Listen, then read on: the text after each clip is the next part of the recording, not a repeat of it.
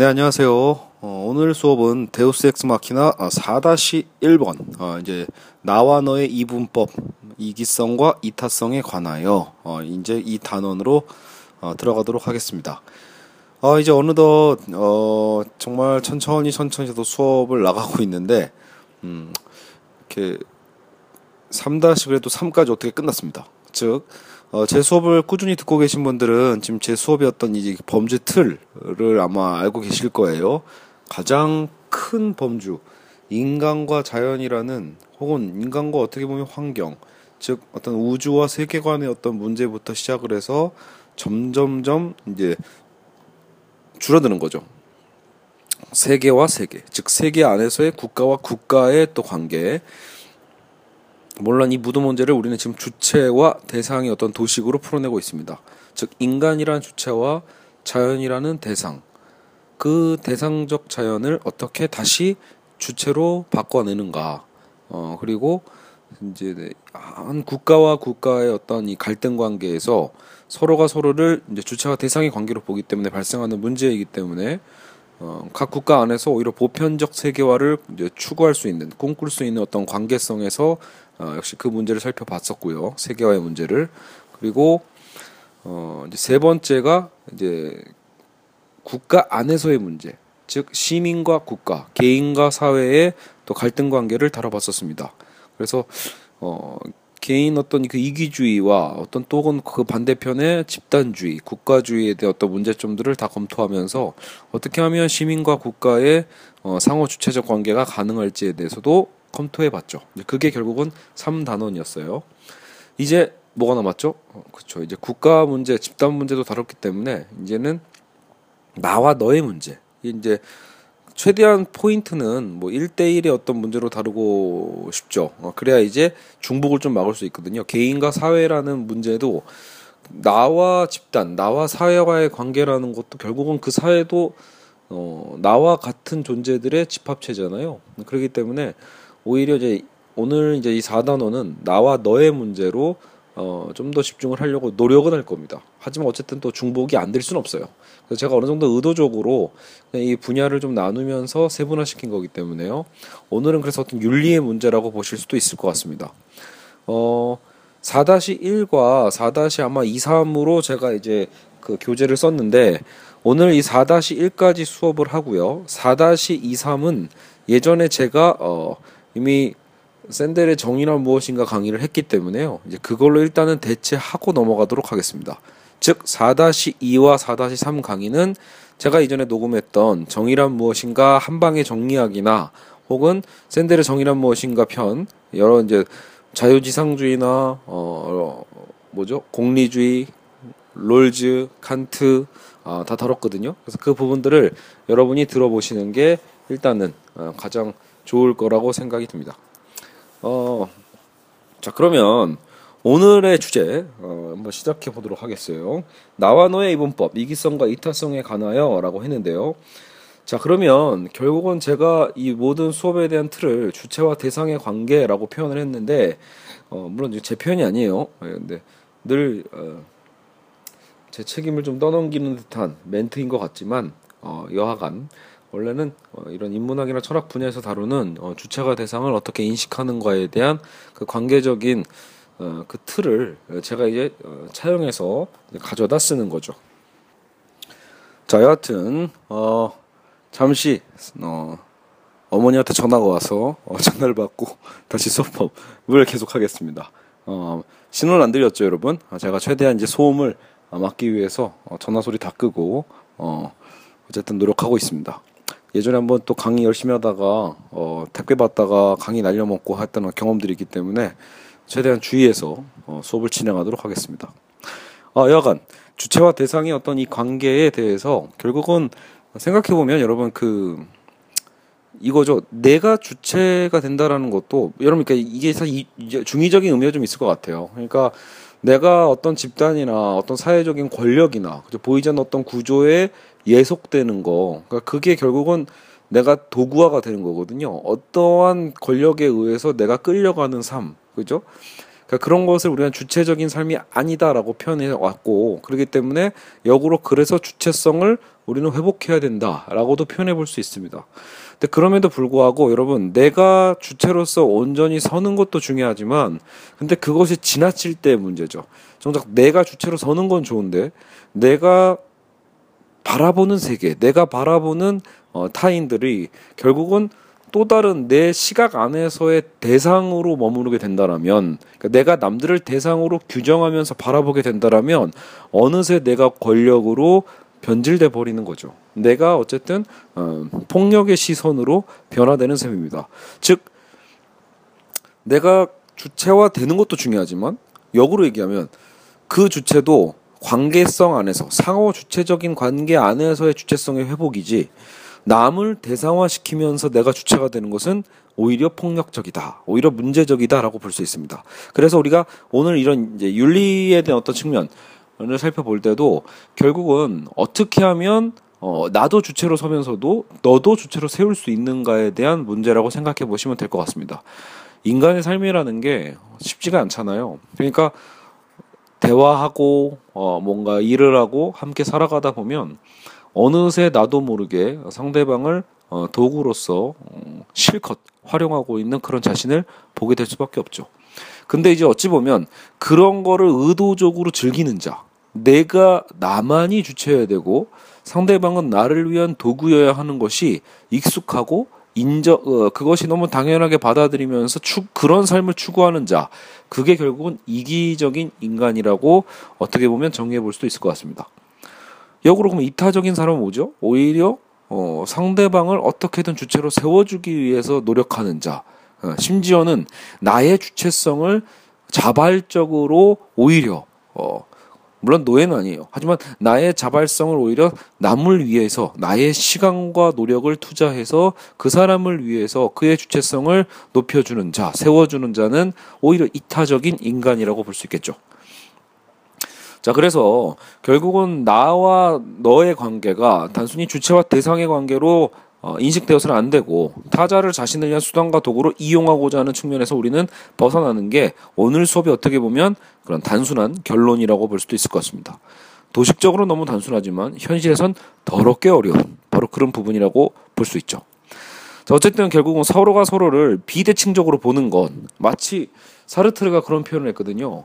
어, 타인은 지옥이다라고요. 음, 그래서 어찌 보면 사르트의 입장에서는 이 주체와 대상의 관계가 결국은 결코 서로 주체, 상호 주체적으로 변화될 수 없다라고 믿었다고 하더라고요. 어떻게 보면 그 인간의 본성이라는 거죠. 인간이 끊임없이 어 주체와 대상이 어떤 관계만으로 서로를 어떻게 보면 예속시키면서 비대칭적인 시선으로서 어떻게 살아갈 수밖에 없지 않냐. 그죠? 그래서 자신의 자유, 자신의 주체성에 대한 어떤 주장을 했다라고 어, 정리해 볼 수도 있는데 물론 노력하는 겁니다. 제가 보기엔 아, 학자들마다 다르겠지만 어쨌든 타인을 우리도 모르게 그만큼 어, 아까처럼 그 제가 있잖아 비판과 어쨌든 그 감시 어, 이런 감시라는 게 꼭 누굴 감금할 필요가 없거든요. 남을 바라보는 나의 시선이 에, 폭력적 시선으로서 그를 예속화시킬 수도 있거든요.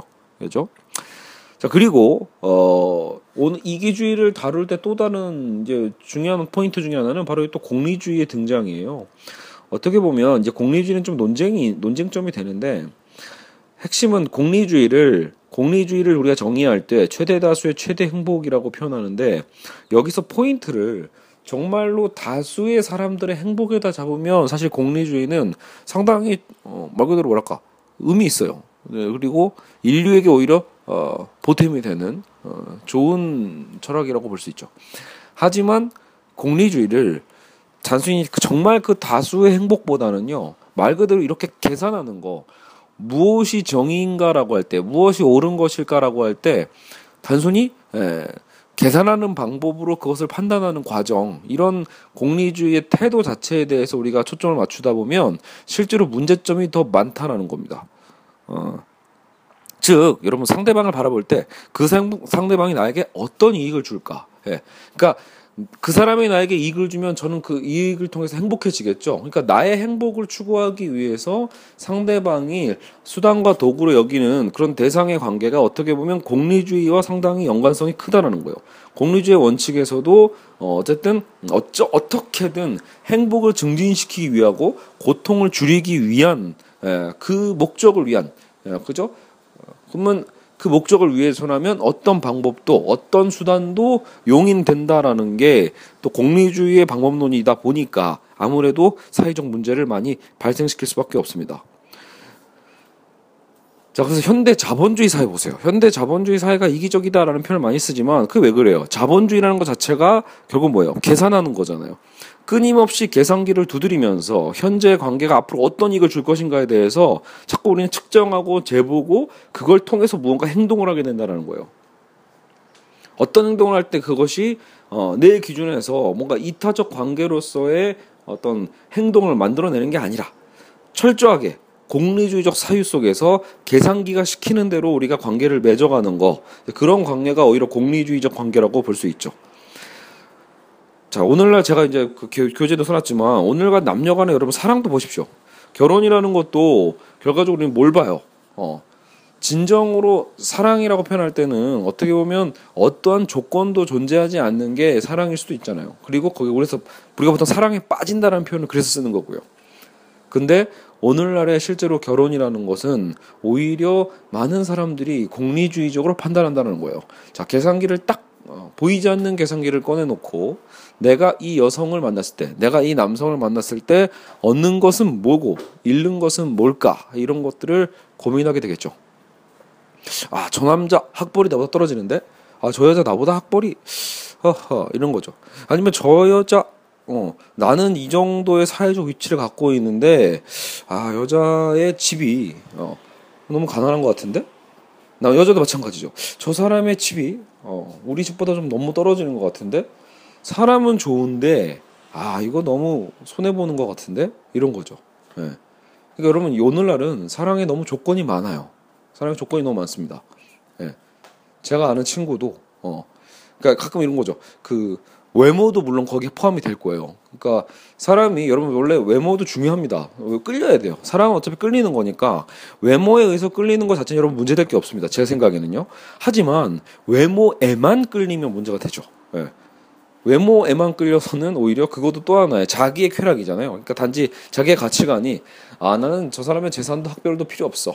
아 이쁘면 돼. 뭐 이런 거죠. 잘생기면 돼. 얼굴 뜯어먹고 살 거야. 뭐 이런 거라면 어차피 그런 태도 자체가 이미 그 사람을 우리는 그렇게 만드는 겁니다. 하나의 도구로서 말이죠. 그래서 그런 공리주의적인 삶의 어떤 태도가 그죠? 끊임없이 그러면 남을 예속시키기 위한 방식으로 자기의 이기적인 어떤 생활 방식으로 어, 타인을 끌어갈 뿐이다라는 거죠. 어, 어떻게 보면, 그러니까 우리가 지금 제가 이제 교재 이제 도식으로 써놨지만 우리가 원하는 건 나와 너의 어떤 진정한 소통인데 우리가 이거 문화론 때도 한번 다뤄봤었거든요. 결국은 진정한 어떤 소통이라는 건 어디서 일어나는가라고 할 때 단순히 예, 그 상대방의 어떤 관계와 영역을 인정하는 거에만 머무르서는 안 된다는 겁니다. 어, 그러니까 이런 거죠. 보통은 물론 이좀 제가 보기엔 이제 제, 이제 부부 관계를 어, 예로 들었을 때 오늘날 보면 굉장히 많이 싸우잖아요. 예, 진짜 주변에 보면 막 막 안 싸우는 막 부부가 없을 정도로 굉장히 갈등 관계에 있는 어, 부부가 많단 말이에요.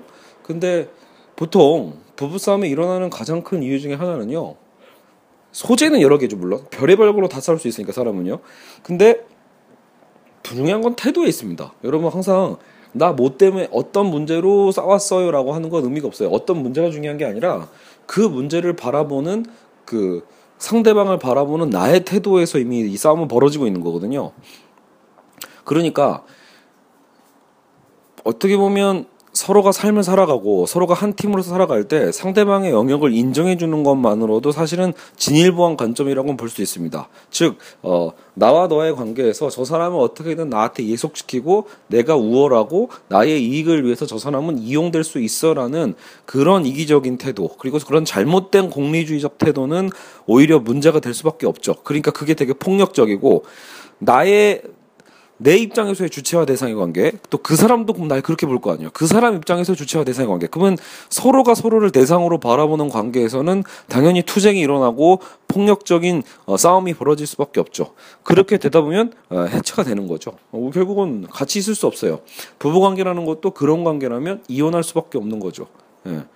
어, 그러니까 우리가 그런 얘기 하잖아요. 왜 중국에서도 요즘 뭐 이렇게 아이 한 명씩만 낳았던 중국의 어떤 법적 절차 제도 안에서는 요즘은 이제 풀렸지만 중국도 그렇게 한 명만 아이를 키우다 보면 금이야 오게야 키우게 돼 있고 그 아이들이 당연히 자기중심적으로 크게 되니까 세상을 이미 도구적으로 바라본단 말이에요. 근데 그 세상을 도구적으로 바라보는 가운데 타인들도 도구가 되죠. 그러니까 중국에서도 극단 이기적인 어떤 세대가 지금 성인이 되고 있으니까 문제가 크게 발생하잖아요. 우리나라도 뭐 말할 거 없죠. 어, 우리나라도 점점 어, 한 자녀도 많아지고 있고 또 단순히 한 자녀, 두 자녀가 문제가 아니라 자녀를 위해서 부모가 너무 많은 것들을 어, 근데 그건 희생이라고 볼 수 없는데 자신을 오히려 도구화하면서 끌어가고 있잖아요. 그런 문제점들이 있거든요. 그래서 그런 상황에서 이렇게 잘한 사람들이 결혼을 하는 것 자체가 여러분 사실은 에, 불가능해지는 거죠. 어, 여러분 타인을 도구화하고 나 중심으로만 세상을 바라보는데 어떻게 결혼을 합니까? 결혼이라는 건 함께 살아가는 거잖아요. 함께 한 공간에서 그죠? 심지어 가장 많은 시간을 함께 보내는 게 부부관계인데 그 부부관계 안에서 어, 자신의 어떤 태도가 그저 한낱 이기주의로서만 어, 어떤 세팅도 변하지 않고 그렇게 살아간다라면 당연히 싸울 수밖에 없죠. 예. 그러니까 어찌 보면 이혼을 막는 결혼을 계속 유지할 수 있는 최소한의 어떤 영역이란 어, 인정해 주는 겁니다. 그 사람의 영역을 인정해 주는 거. 어, 정말 사소한 거지만 여러분 있는 거잖아요. 치약을 어디서부터 짜는가? 치약을 중간부터 짜냐? 끝에서부터 짜느냐? 요렇게 사소한 거 갖고도 사람은 싸울 수 있거든요. 그랬을 때도 서로의 영역을 인정하면 돼요. 그래서 자기 남을 내가 무조건적인 우위, 내가 절대적인 우위 관계에서 저 사람을 바꾸면 돼. 쟤는 틀렸어. 쟤를 바꿔줘야 돼. 이런 거. 여러분 결혼하실 때 그런 사람들 은근히 많습니다. 그러니까 여러분 데이트 오래 하다 보면 상대방의 단점이 보이잖아요. 근데 그 단점이 그렇게까지 크게 안 보이거든요. 그리고 약간 거슬려도 이런 생각을 해 사람들은. 당장의 문제를 어, 뒤로 미루는 성향이 있다 보니까 아 저거는 결혼해서 고치면 돼. 같이 살아가면서 고치면 돼. 마치 계몽주의자예요 다들 보면. 그러니까 내가 저 사람을 계몽시켜 줘야 돼. 저 사람의 저런 야만적 습성을 바꿔주면 돼. 뭐 이런 식으로 어 서로가 그렇게 착각에 빠져 있는 거죠. 그런 상황에서 결혼하면 결국은 뭐예요? 저 사람은 왜 안 바꾸지? 내가 저렇게까지 요구했는데 왜 안 바꾸지라고 하면서 자신을 존중해주지 않았다고 서로 싸우는 겁니다. 생각해 보면. 근데 아까도 얘기했지만 그렇게 치약을 어디 어디서부터 짜는가, 어? 방을 청소하는가 안 하는가 이런 것들에 대해서 결국은 뭐예요? 어느 정도는 절대 바뀌지 않는 왜 본인의 왜 평생의 습성이나 습관 같은 게 있잖아요. 이런 것들은 그냥 그대로 인정해 주는 것도 괜찮다라는 거예요. 그러니까 일종의 포기죠, 포기. 아, 그 내비도 그냥 그냥 그 치약이라는 게정 꼴보기 싫으면 그죠? 따로 쓰면 되잖아요, 치약도. 그죠? 그러니까 사, 지금 제가 굉장히 사소한 주제를 얘기하고 있지만 여러분 어차피 윤리라는 건 그런 사소한 거에서 시작된다고 저는 생각을 합니다. 그게 결국 몸으로 어, 체화되고 관계적 관, 관계적인 어떤 습관이 되는 거니까요. 근데 진짜 그러면 우리가 추구해야 될 또 윤리는 무엇일까를 고민해 봤을 때 그러니까 저는 그러니까 그 생각이 든 거예요. 파국을 막기 위해서는 서로의 자리를 인정해주고 상대방의 이점에서 한 걸 생각해주는 정도 그게 왜 우리가 때 문화 상대주의였잖아요. 문화론으로 봤을 때도 그들의 문화에서 생각해 보는 거 이러면서 이제 그들의 영역을 인정해주는 거 이런 거였죠. 근데 여러분도 이미 알겠지만 느끼겠지만 아, 결혼 관계에서까지 뭐 그렇게 뭐 서로를 인정한다라고 할 때 영역을 인정한다 이러면 뭐예요? 아 그럼 그럴 바에는 왜 결혼했어 이런 생각도 들잖아요. 여러분 가끔 이렇게 하숙하시는 학생들이 오히려 더 이해를 잘하실 것 같기도 한데 다 자기 어떤 영역이 있잖아요. 같은 공간을 공유하지만 뭐좀뭐 집을 sharing 하시는 분들도 그럴 텐데 나름대로는 또 본인들의 영역을 서로 인정해 줘야 되잖아요. 그러면서 어 자신의 어떤 변화는 별로 일어나지 않죠. 그죠? 근데 진정한 어쨌든 우리의 관계에 사랑이라는 것, 그러니까 사랑이라는 걸 추구한다고 봤을 때는 어찌 보면 내가 변화되는 겁니다. 그래서 나와 너와의 관계에서 내가 너를 인정할게 정도의 그런 영역적 부분이 아니라 그렇게 되면 자 폭력은 일어나지 않아요. 그러니까 극단적으로 내가 우월해 혹은 네가 우월해 뭐 이런 문제는 발생하지 않으니까 분쟁 같은 건 발생하지 않겠죠. 하지만 그 이상의 것도 일어나진 않아요. 그 이상의 어떤 장점도 일어나질 않죠. 그래서 관계 속에서 우리가 느껴지는 진정한 어떤 그 행복, 행복이라는 표현도 그런데 어쨌든 우리가 지금 추구하고 있는 사랑이라는 것은 어찌 보면 어, 나를 버리는 역설입니다. 내가 나를 버리면서 내 주체가 바로 서는 역설. 어, 내가 상대방을 위해서 어, 근데 이게 무조건 이런 것다고 이게 노예대란 얘기가 아니에요. 아, 저 사람이 무조건 오라 이런 얘기가 아니라 나, 내가 나와 내가 너와 만날 때 너와 나의 그 다름에 대해서 처음에는 뭔가 충격적이거나 처음에는 참 이해될 수 없는 부분도 있을 수 있어요. 하지만 중요한 건 지금 이 사람의 이 행동에 초점을 맞추, 맞추는 게 아니라 그 사람 존재 자체에 대해서 우리가 초점을 맞춰보면 오히려 그렇지. 내가 저 사람과 이러한 차이가 있지만 역으로 내, 내가 너의 영역을 인정해 줄게. 이 정도 수준이 아니라 인정해 줄게라는 건 여전히 너와 나의 보이지 않는 금이 생기는 거거든요. 영역이 있다라는 건. 그게 아니라 오히려 나의 어떤 본질적 영역도 물론 있겠지만 그 사람과의 차이 속에서 그 차이를 오히려 긍정하는 거예요.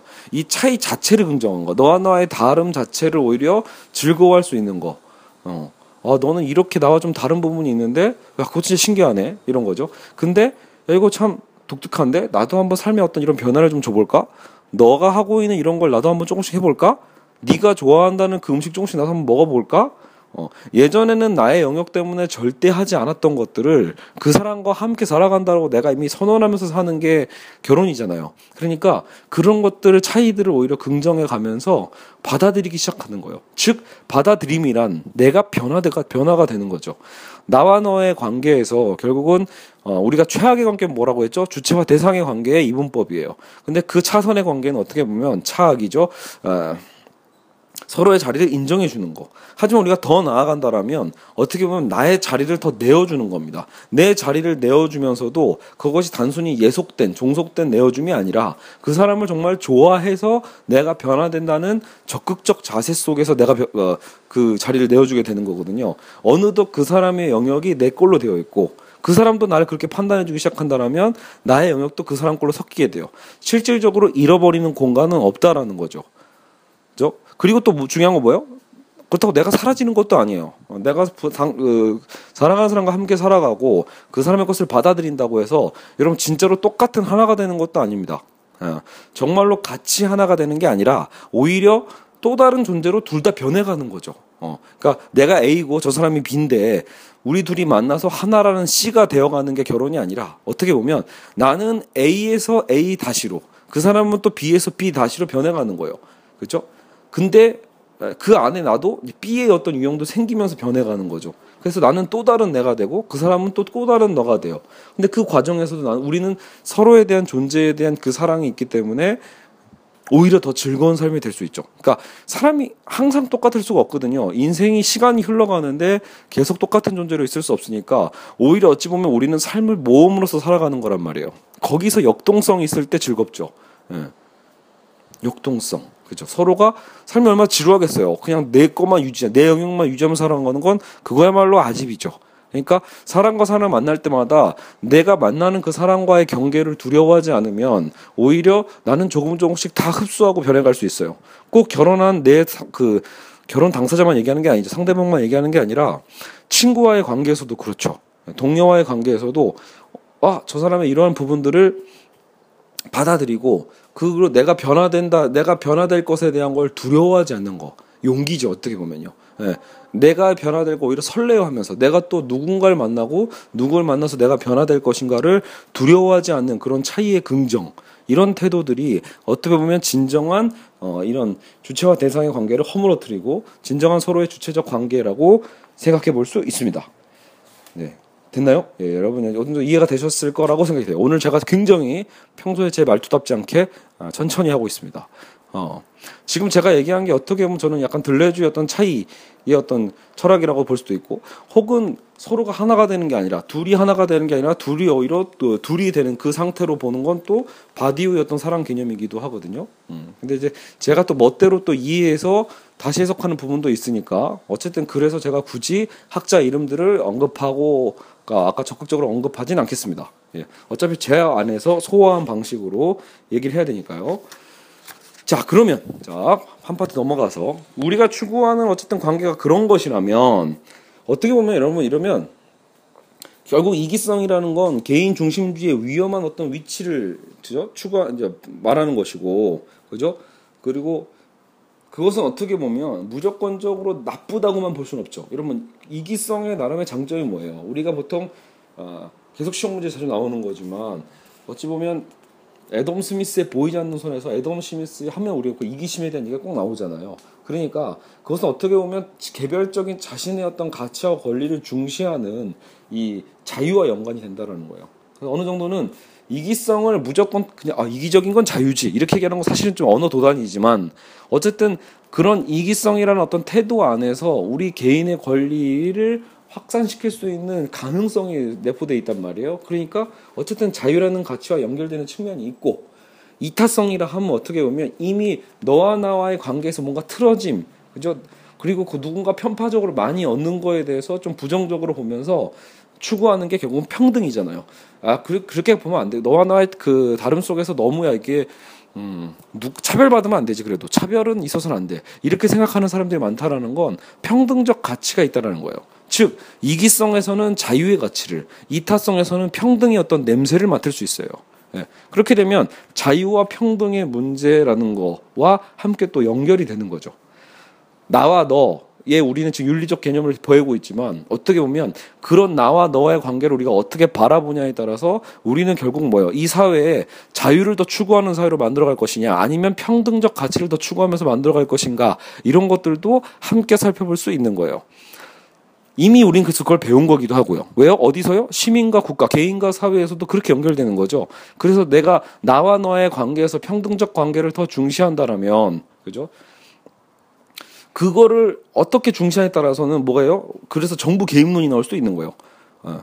즉 정부가 나서서 무언가 사회적 재분배 역할로 본다라면 물론 그러니까 국가가 나타나서 결국은 국가가 우리 사이의 어떤 문제를 중재해주고 야 너 재산 너무 많으니까 이거 띄어다가 얘 좀 주자 이렇게 얘기하는 거 그런 것을 수행하는 게 결국 국가 개입론인데 그렇게 보면 거기서 나름대로 평등의 가치를 실현하는 주체로서 정부가 등장할 수 있죠.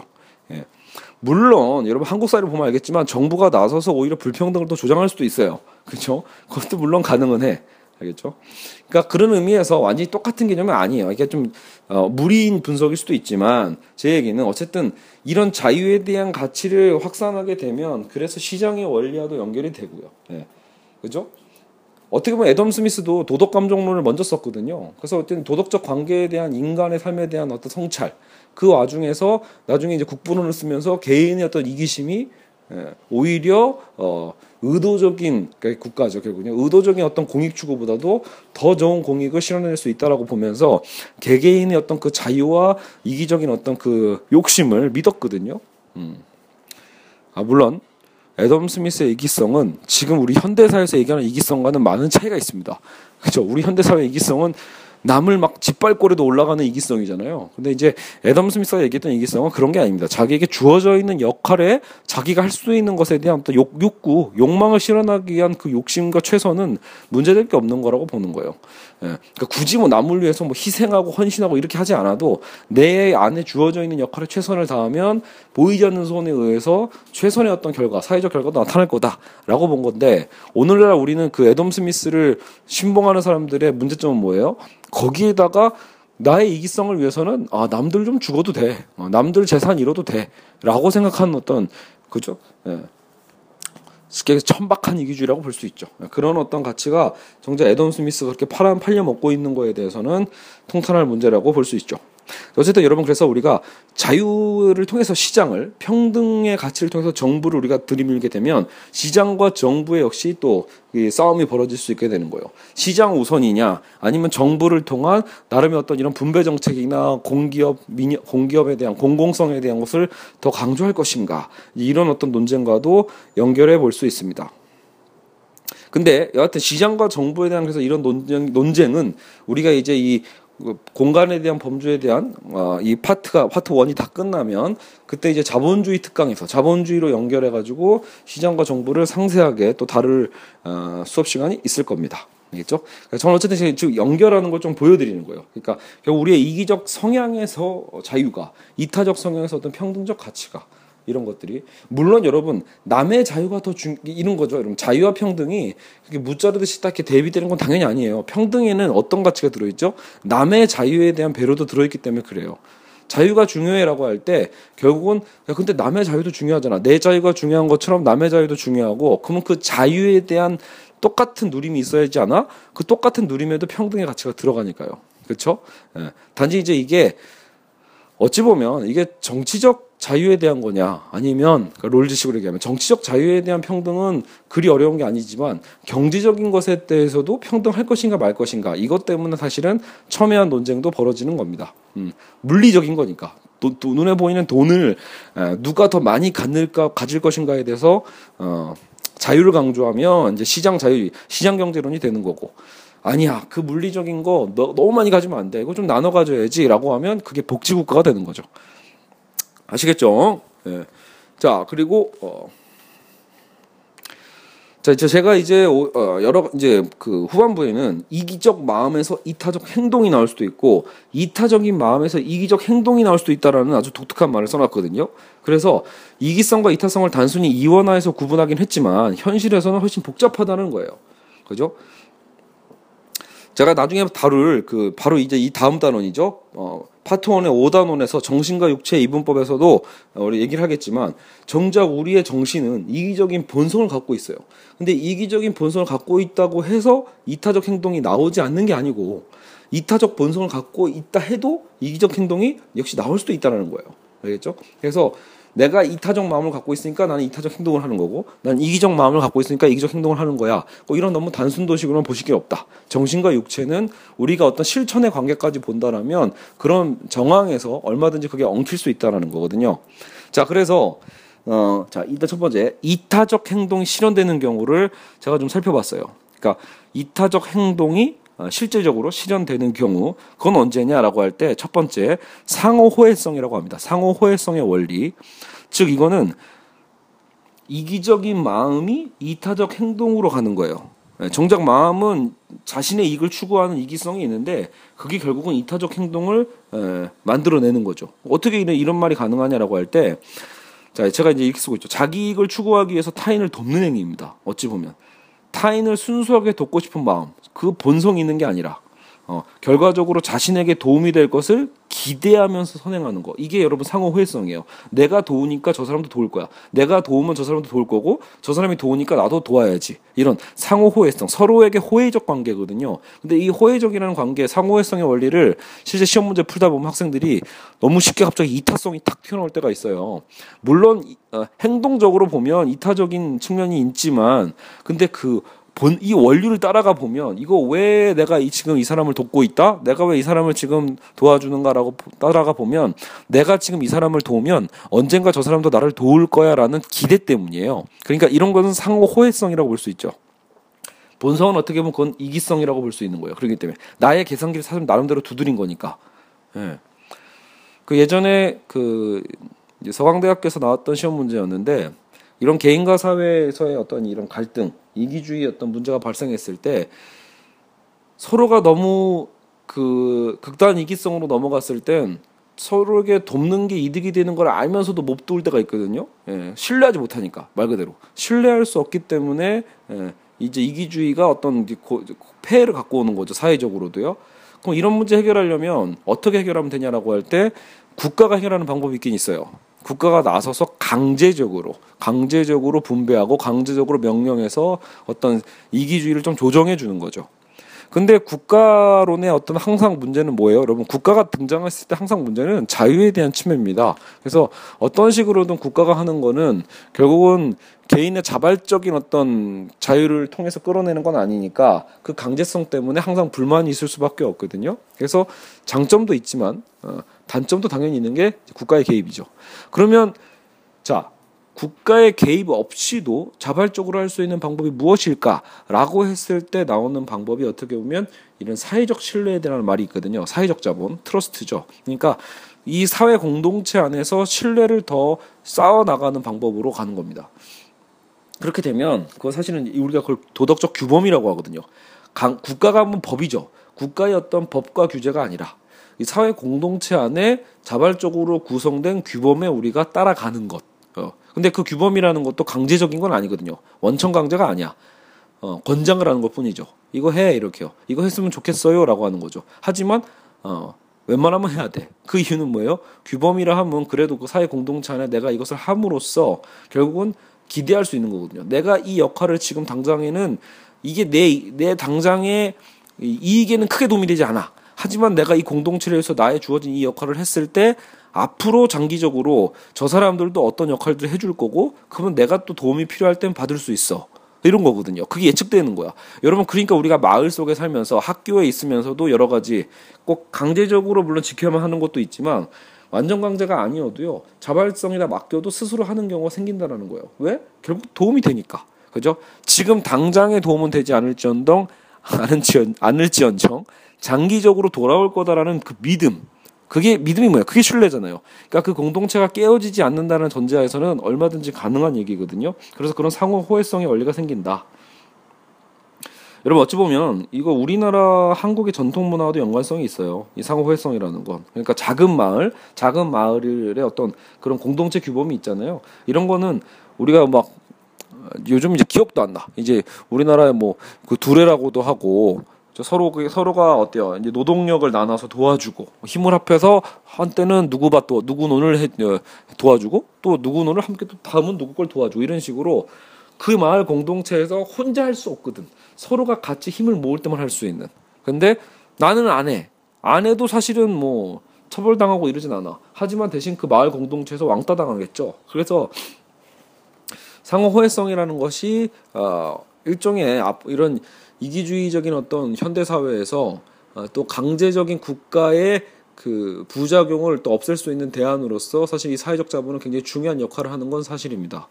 그러니까 진정한 이타성을 우리가 요구하기는 힘들거든요. 현실 사회에서 어떤 이 나라의 음, 그 뭐라 우리 공동체부터 시작을 해서 국가적인 어떤 에, 이익을 위해서 우리가 살아갈 때 정작 어, 철저한 이 순수 이타성을 우리가 어, 모두에게 요구하기 힘들거든요. 그렇죠? 그러다 보니까 가장 어떻게 보면 현실적인 대안이 될 수도 있습니다. 그래서 이기적인 마음이지만 그 마음 안에는 마음을 통해서 오히려 이타적 행동을 끌어낼 수 있는 게 바로 상호 호혜성이다라고 볼 수 있죠.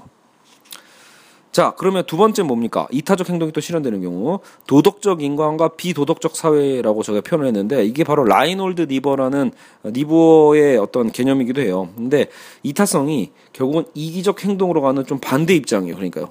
어. 아이고, 그럼 제가 좀 뭐야 범위를 좀 잘못 잡았네요. 예, 죄송해요. 그러니까 자 방향 다시 볼게요. 상호 호혜성이 이기적인 마음에서 이타적 행동으로 나가는 거라면 도덕적 인간과 비도덕적에서는 약간 이원화된 거예요. 그래서 개인은 이타적이야. 개인은 이타성이 있는데 문제는 뭐다? 사회적으로는 이기적 행동이 튀어나오는 것 중에 하나라고 보시면 돼요. 그래서 개인적으로 선한 사람들도 집단과 국가를 이루어갈 때 본성과 달리 악행을 저지를 수 있다라는 거예요. 사람이 집단화되면, 그러니까 여러분 그런 경우 종종 보죠.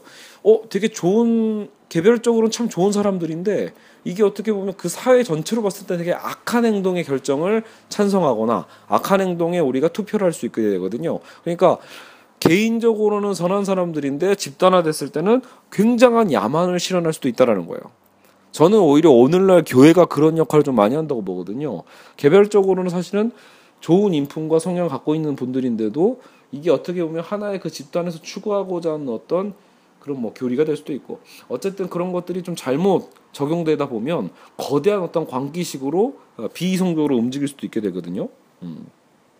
그래서 개개인의 도덕성이든 신앙심이든 개별적으로 얼마든지 선한 마음과 행동의 일치로 살아갈 수는 있는데 정작 이것이 집단화되면 개인의 선한 특성은 자연스럽게 연결되지가 못하고 끊어져 버리는 거죠. 여러분 대표적인 게 유대인 학살의 문제예요, 이게요.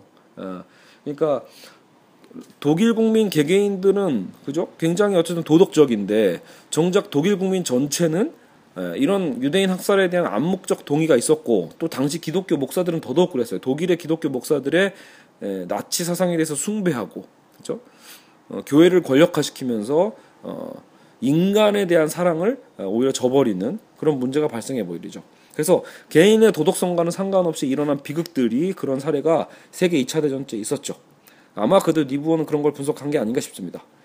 그래서 우리는 이런 역사적 사례가 아니어도 우리 일상 공동체에서도 따돌림 현상 같은 거 있잖아요. 한 명 한명 보면 다 괜찮아. 그죠? 근데 어느덧 나도 모르게 어떤 학생을 어떤 약자를 따돌림시키고 고통스럽게 만드는데 일조하고 있어. 예. 모두가 악마화되는 아주 그런 무서운 공포가 어, 현실적으로 나타나는 것도 어, 사실이라는 거예요. 그래서 이 분석도 되게 의미가 있습니다. 왜 인간은 개별적으로 선한 선한 개별적으로 선한 자들도 왜 집단만 되면 집단 이기주의로 전락하게 되는가에 대한 이제 그 니부어의 분석을 여러분 살펴볼 수 있습니다.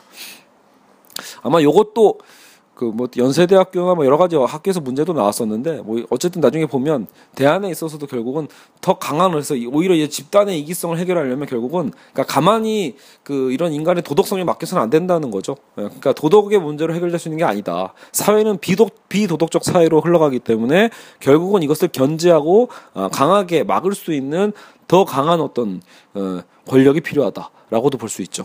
어, 견제책이 필요하다. 그게 법이 됐든 또 다른 어떤 거대 권력이 됐든 간에요. 어쨌든 인간의 집단성을 무마시킬 수 있고 막을 수 있는 더 강한 존재가 필요하다고 보는 거죠. 그렇게 본다라면 사실은 그 상호 호혜성의 원리에 좀 약간 어, 부닥치는 부분이 있죠. 네, 반대되는 부분도 있는 거예요. 자연스럽게 해결되는 게 아니야 이렇게요. 여러분 그 애덤 스미스의 방법이 결국은 그거잖아요. 경제적으로 봤을 때 인간의 개인의 어떤 이기성이 사회적으로 더 큰 공익을 실현한다. 좀 자연스럽게 이루어지는 거죠. 그냥 얼마 논리적으로 간단해요. 내가 하는 대로 지금 그대로만 하면 돼. 그렇게 하면 오히려 사회적으로 더 바른 어, 결과가 나올 테니까 너무 사회적인 어떤 측면에 대한 그거 너무 고민하지 마. 얼마나 명쾌해요. 그 시장 원리에 대한 매력이 그래서 있어요. 아, 자연 자연스러운 메커니즘, 그죠? 이런 걸 믿고 싶죠. 사실 편하니까, 간편하니까. 하지만 현실은 항상 그렇지 않았다라는 거예요. 그래서 그거를 경제학적으로 접근할 때는 애덤 스미스와 케인지의 어떤 싸움이라면, 그죠? 지금 이렇게 어떤 윤리와 도덕에서 봤을 때는 이제 니보 같은 철학자들이 나와서 그런 비판을 하는 거다라고 볼 수 있죠.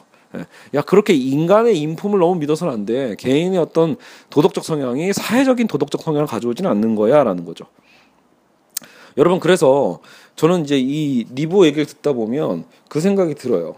저도 이제 기독교인이니까 교회에서도 여러분 실제로 그 기독교도 여러 가지 그 계열이 있단 말이에요. 보수가 있고 진보가 있죠. 즉 보수적 기독교에서는 사실 그런 그런 고민도 하거든요. 신에게서 우리가 무언가를 사랑을 얻고 깨닫잖아요. 그렇게 되면 신앙적인 거, 내 개인의 신앙의 변화가 그렇죠. 내가 잘하면 돼. 그러니까 사회적 정의라는 것도 사실은 내가 변화될 때 가능해진다라고 보는 관점이 있어요. 이렇게 이렇게 왜냐면 여러분 저 어때요? 자, 뭐 신의 어떤 말씀을 듣고 깨닫고 기도해서 내가 변화돼 나 한 명이 변화되면 나만 변화되는 게 아니라는 거죠. 이렇게 그래서 교회에선 전도라는 게 있잖아요. 변화되는 사람들이 한명 한 명 늘다 보면 결국은 사회 전체가 변하겠죠. 예. 여러분 그런 믿음이 사실 우리가 있잖아요. 어, 내 변화가 남들 한 두세 명, 이 영화에서도 있었거든. 아름다운 사, 세상을 위하여인가? 그러니까 꼭 기독교적인 건 아니더라도 내가 세, 내가 주변에 있는 세 사람에게만 좋은 일을 하면 세상은 아름다워질 거라는 거예요. 왜? 기하급수적으로 증가할 테니까. 내가 세 사람에게 좋은 일을 하면 그 세 사람도 각기 세 사람에게 좋은 일을 하고 이런 식으로 퍼져 나가면 당장 예, 어마어마한 숫자가 되죠. 1, 3, 9 뭐 이렇게 가나요? 어, 그 점점 많아질 거예요. 그래서 이런 개별적 도덕적 행위가 개별적인 도덕적 선행이 사회 전체를 변화시킬 거야라고 믿는 어떤 거대한 이런 나비 효과 같은 거예요. 그러니까 이런 방식으로 여러분 생각해 보면 사실은 마음 편하죠. 원래 아 그럼 나만 잘하면 되는 거구나 나 하나만 열심히 잘해주면 지금 당장 세상은 악하더라도 언젠간 변하겠지라고 하면서 열심히 자신의 선행을 해나갈 수도 있습니다. 근데 문제는 그렇지 않 그렇게 됨에도 불구하고 세상은 어, 점점 더 악해지는 것 같은 느낌이 든다는 거예요. 즉 사회 변화를 위해서는 나 개인의 변화 때문에 불가능해. 결국은 보다 더 적극적으로 사회의 어떤 정의를 위해서 어, 정치적인 목소리를 내야 되고 집회를 해야 되고 또 국가 자체를 그래서 우리는 어, 국회의원을 좀 영향을 미치고 변화시키고 대통령을 잘 뽑아야 되고 이렇게 해서 하고 사회적 제도를 만들어내야 되고 이런 방식의 대안을 추구하는 경우도 있죠. 예, 그러니까 기독교 안에서도 두 개로 나뉘는 거예요. 사회적 정의를 위해서 약간 뭐 교회에서 그걸 또뭐 어, 해방 신학이라고도 부르기도 하는데 어쨌든 사회적 변혁과 혁명을 일으키기 위한 정치적 투쟁들에도 아낌없이 나서는 정, 이제 그 종교인들도 있거든요. 카톨릭으로 치면 정의구현 사제단 같은 분들도 그렇죠. 예. 근데 역으로 딱 반대 또 약간 보수적인 또 교리 안에서는 그런 행동을 하지 마라. 오히려 우리 종교인들이 해야 될 거는 우리의 자리에서의 어쨌든 변화와 깨달음 그리고 선행이다. 뭐 이렇게 볼 수도 있잖아요. 그런 게 여러분 두 가지 어떤 철학이 충돌한다고 보시면 됩니다. 예. 어떤 식으로든 도덕적 선행으로 가려고 하지만 어, 과연 사회가 같이 그것을 따라갈 것인가에 대한 건 전혀 다르게 해석될 수 있으니까요. 앞으로도 고민해 볼 만한 문제입니다. 예, 정말 어떻게 하면 이 사회적 정의에 대한 실현을 어, 그죠? 이뤄낼 수 있을까? 실현할 수 있을까? 이제 이렇게 봤을 때 나만 잘하면 되는 건지 아니면 우리는 적극적으로 사회를 변화시키기 위해 노력해야 되는 건지 이런 것들을 고민해 볼 필요가 있습니다. 자, 그리고 세 번째, 일방적인 이타성인데 이건 무슨 말이냐면 저는 그렇게 생각해요. 이 일방적 이타성이라는 건 나르시시즘에 의한 이타적이다, 이타성이다. 그럼 요거 요게 여러분 이제 그런 거죠. 어, 이 관점은 상대방을 무시하는 것도 아니고, 그죠? 도구화시키는 게 아니야. 그리고 자기의 이기성만을 추구하는 것이라고도 보기엔 애매해.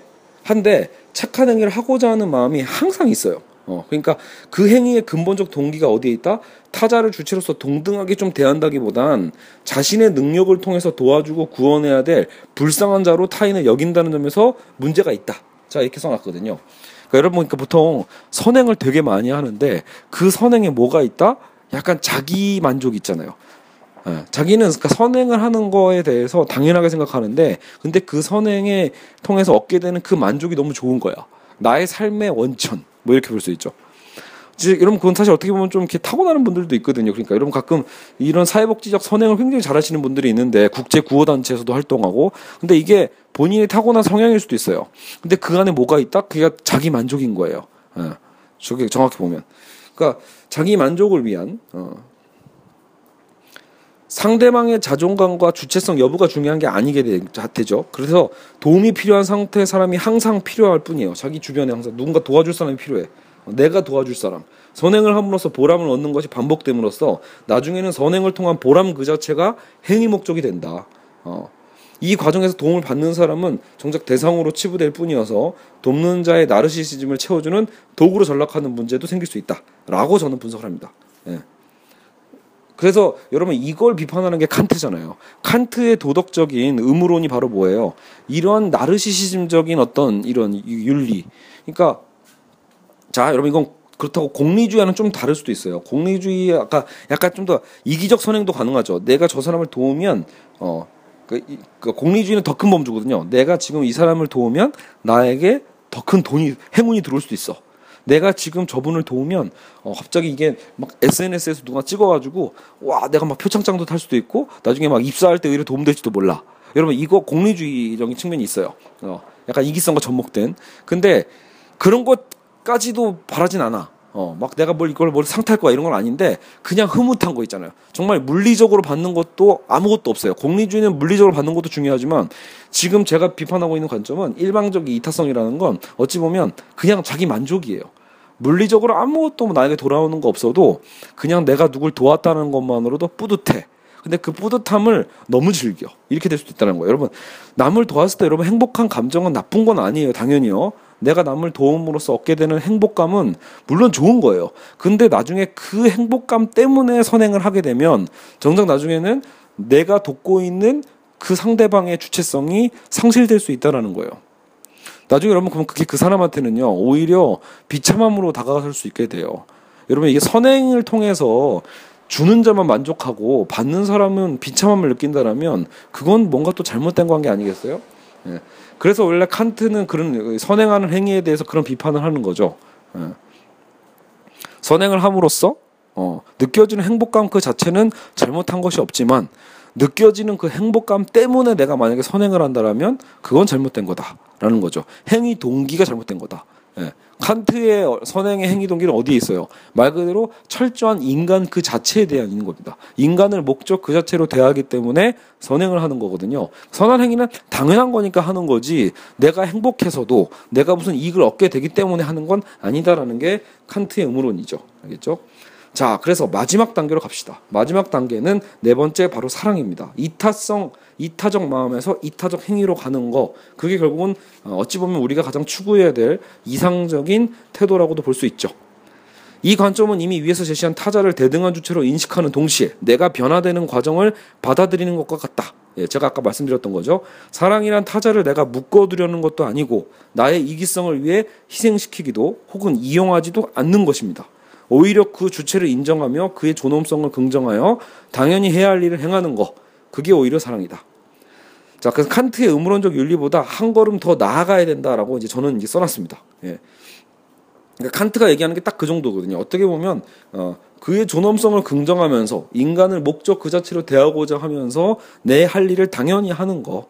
그게 칸트의 의무론적인 윤리인데 문제는 칸트의 윤리에는 상대방의 구체적 존엄성이 아니라 좀 추상적인 존엄성이 중요할 뿐이에요. 즉 상대방이 누구이며 어떤 상황이 있는가를 파악하는 것이 중요하지 않고 그 상황에서 내가 정원 명령에 따라서 해야 하는가만이 중요한 게 칸트의 윤리다.